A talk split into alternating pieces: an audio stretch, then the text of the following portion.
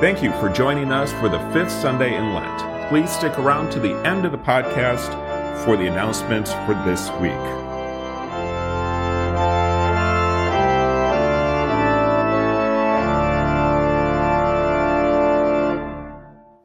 The Lord be with you. Let us pray. O Almighty God, who alone canst order the unruly wills and affections of sinful men, grant unto thy people that they may love the thing which thou commandest, and desire that which thou dost promise.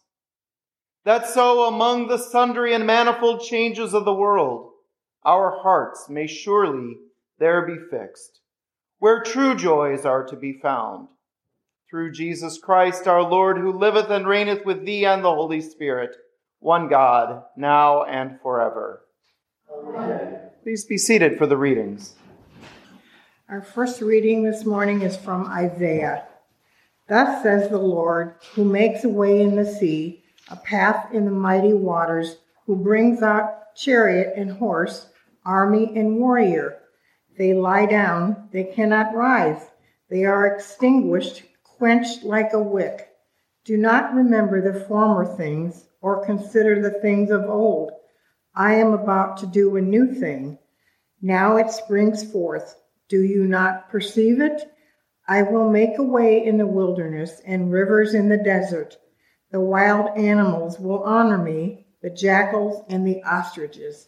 For I give water in the wilderness, rivers in the desert, to give drink to my chosen people, the people whom I am formed for myself, so that they might declare my praise. The word of the Lord. Thanks be God. Will you please read with me Psalm 126? When the Lord restored the fortunes of Zion, then we were like those who dream. Then was our mouth filled with laughter, and our tongue with shouts of joy. Then they said among the nations, The Lord has done great things for them. The Lord has done great things for us, and we are glad indeed. Restore our fortunes, O Lord, like the watercourses of the Negev. Those who sow with tears will reap songs of joy. Those who go out weeping, carrying the seed, will come again with joy, shouldering their sheaves. Our second reading is from Philippians. If what anyone else has reason to be confident in the flesh, I have more. Circumcised on the eighth day, a member of the people of Israel, of the tribe of Benjamin, a Hebrew born of Hebrews. As to the law, a Pharisee. As to zeal, a persecutor of the church. As to righteousness under the law, blameless. Yet whatever gains I had, these I have come to regard as lost because of Christ. More than that, I regard everything as lost because of the surpassing value of knowing Christ Jesus, my Lord. For his sake, I have suffered the loss of all things, and I regard them as rubbish, in order that I may gain Christ and be found in him, not having a righteousness of my own that comes from the law, but one that comes through faith in Christ the righteousness from God based on faith. I want to know Christ and the power of his resurrection and the sharing of the sufferings by becoming like him in his death, if somehow I may attain the resurrection from the dead. Not that I have already obtained this or have already reached the goal, but I press on to make it my own, because Christ Jesus has made me his own. Beloved, I do not consider that I have made it my own but this one thing I do, forgetting what lies behind and straining forward to what lies ahead. I press on toward the goal for the prize of the heavenly call of God in, in Christ Jesus. The word of the Lord. Thanks, Thanks be God. The Holy Gospel of our Lord Jesus Christ, according to John. Glory to you, Lord. Six days before the Passover, Jesus came to Bethany, the home of Lazarus, whom he had raised from the dead. There they gave a dinner for him. Martha served, and Lazarus was one of those at the table with him. Mary took a pound of costly perfume made of pure nard, anointed Jesus' feet, and wiped them with her hair.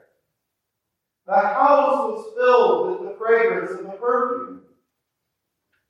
But Judas Iscariot, one of the disciples, the one who was about to betray him, said, Why was this perfume not sold for 300 denarii and the money given to the poor? He said this not because he cared about the poor, but because he was a thief. He kept the common person used to steal what was put into it. Jesus said, Leave her alone.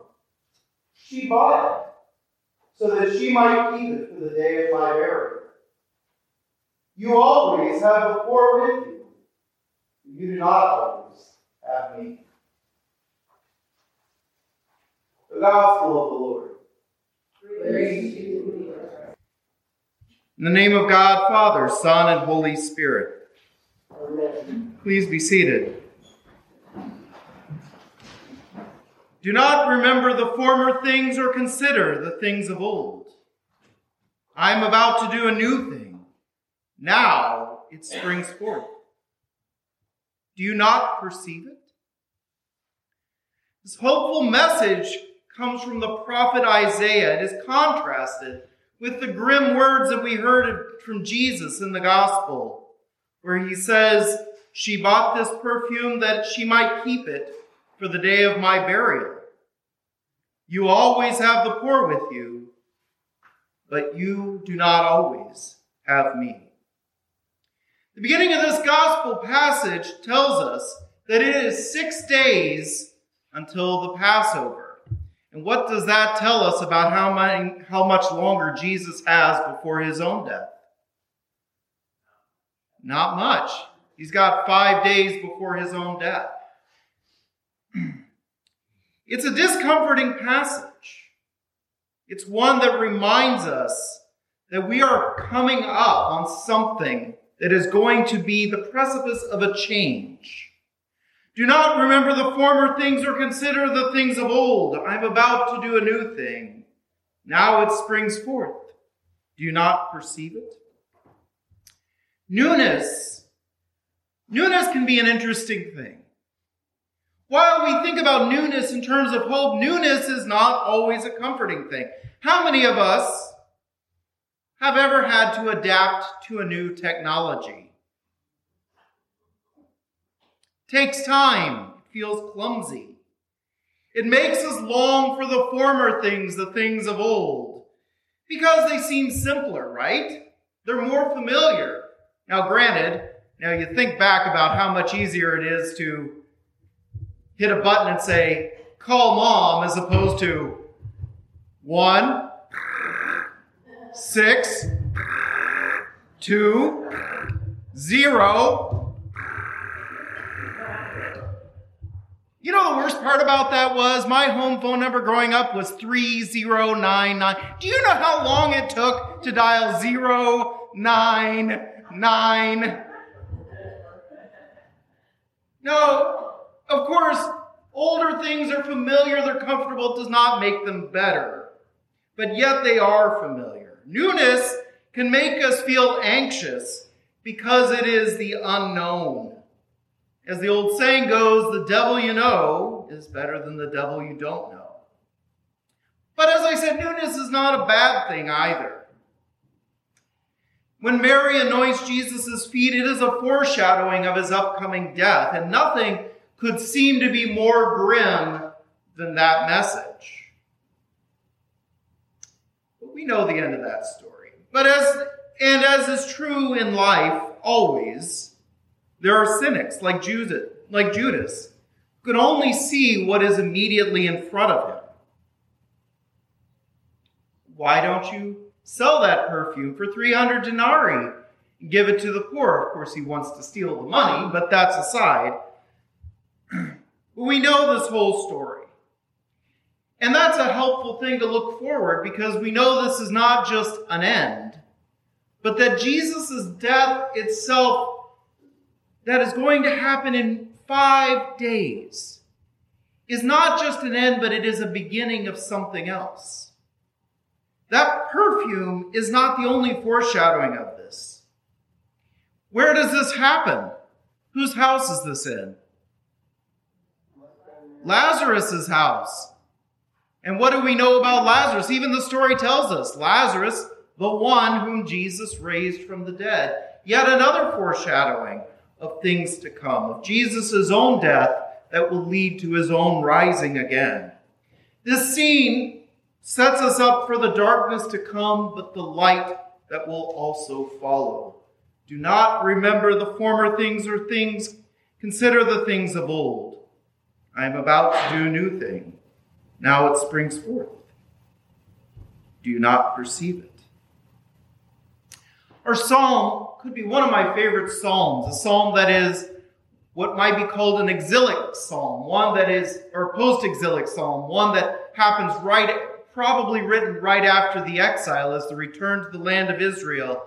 When the Lord restored the fortunes of Zion, then were we like those who dream then were our mouths filled with laughter and our tongues with shouts of joy. And then it says this line Restore our fortunes, O Lord. Just ask. Restore our fortunes, O Lord, like the watercourses of the Negev. It's an interesting line. The Negev, this one at first when I read it when I was younger, perplexed me because I knew just enough geography to know that the Negev is sometimes called the empty quarter. It's that part, if you ever look at a map of Israel, it's that pointy part at the bottom. That's the Negev. It's this empty region that's desert. Uh, barren and dry. And it seems like what a strange ask to say to God, restore our fortunes like the watercourses in this dry desert. But of course, what I did not understand was that once a year, this dry desert has watercourses that spring up like flash floods. In fact, it'd probably be a rather dangerous place to be if you were in a dry creek bed and all of a sudden water starts rushing down. The psalm is asking for restoration, not just restoration as a trickle, but restoration coming in as a flood in the fullest sense.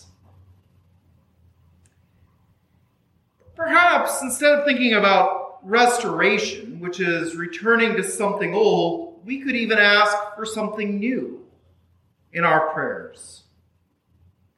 The predictability of watercourses with the rushing streams is a yearly occurrence. It's cyclical. You can count on it like clockwork. It's bringing life to a dry place. It is a message of hope, and it is part of the cyclical nature of the desert. And yet, there's something very chaotic about that. Rushing waters, as I said, could be dangerous, even deadly, if you're in the wrong place at the wrong time. It is little wonder then, when we think about baptism, that we talk about death to old self, because water can bring both life and death. But even when things are predictable, even when things seem like they happen year after year after year like clockwork, we have to realize too, but they don't. They don't actually happen in the same way. Even in that cyclical nature of the desert, nothing really returns to what it was. Erosion changes the courses of streams. Plants grow up in new places. There is really no such thing as a pure restoration, just a new normal. Uh, as I was reading yesterday, I ran across, for some reason, I saw several people posting online an article from last year titled, The Death of the Episcopal Church is Near. That was a rather grim uh, grim title, a grim headline. The gist of it is that if you start to account for trends across congregations, uh, that it seems like congregations are getting statistically the average age is getting older, average Sunday attendances are getting smaller, But one good thing is it seems like money is still going up because, of course, people are leaving money in their wills. Um, and it seems like if you look across not just the Episcopal Church, but many denominations, a lot of concern is that they could run out of people before they run out of money, which is not really a it's kind of a grim message to think about on its own. But one thing I might challenge at such an article is the article does not think about how ministry actually works, and it can't take into consideration local factors. So when you might think about such things such as the United States' population itself is actually, our population growth itself is shrinking, and people are moving into urban areas from rural areas, and there's all kinds of trends that this does not take into consideration. Plus, what exactly is ministry? What do these things mean on the ground? What is regular attendance? And all these things that, of course, it does take into consideration. And if I'm being honest, I've been hearing these same projections since the 1990s, and you know what? There's still an Episcopal church here. So the church as a whole, not just St. John the Divine or even the Episcopal Church is going through changes, and that's something for certain. I was on the way here listening to uh, Freakonomics podcast where the guest speaker was talking about how, whereas necessity is the mother of, of invention, um, crises are what causes us to adopt invention, which I thought was interesting. Adopt innovation. The church as a whole is going through processes of change, things that look like death, decline, and they're frightening. It is looking into a great unknown, but that does not mean, friends, that does not mean that God is done with us yet. Whenever there is death, there is resurrection. Whenever there is an end, there is something new. As a parish, we are continuing a process of exploring what is our new normal. But more than just what is our new normal, I think we're really asking the question what is God calling us to now? Where is it that we can look for life where others only see death? Where do we anoint the feet of Jesus and yet look forward to the resurrection? Where is God calling us? There is something new springing forth in God's kingdom, just as those water put aside the desert to see where God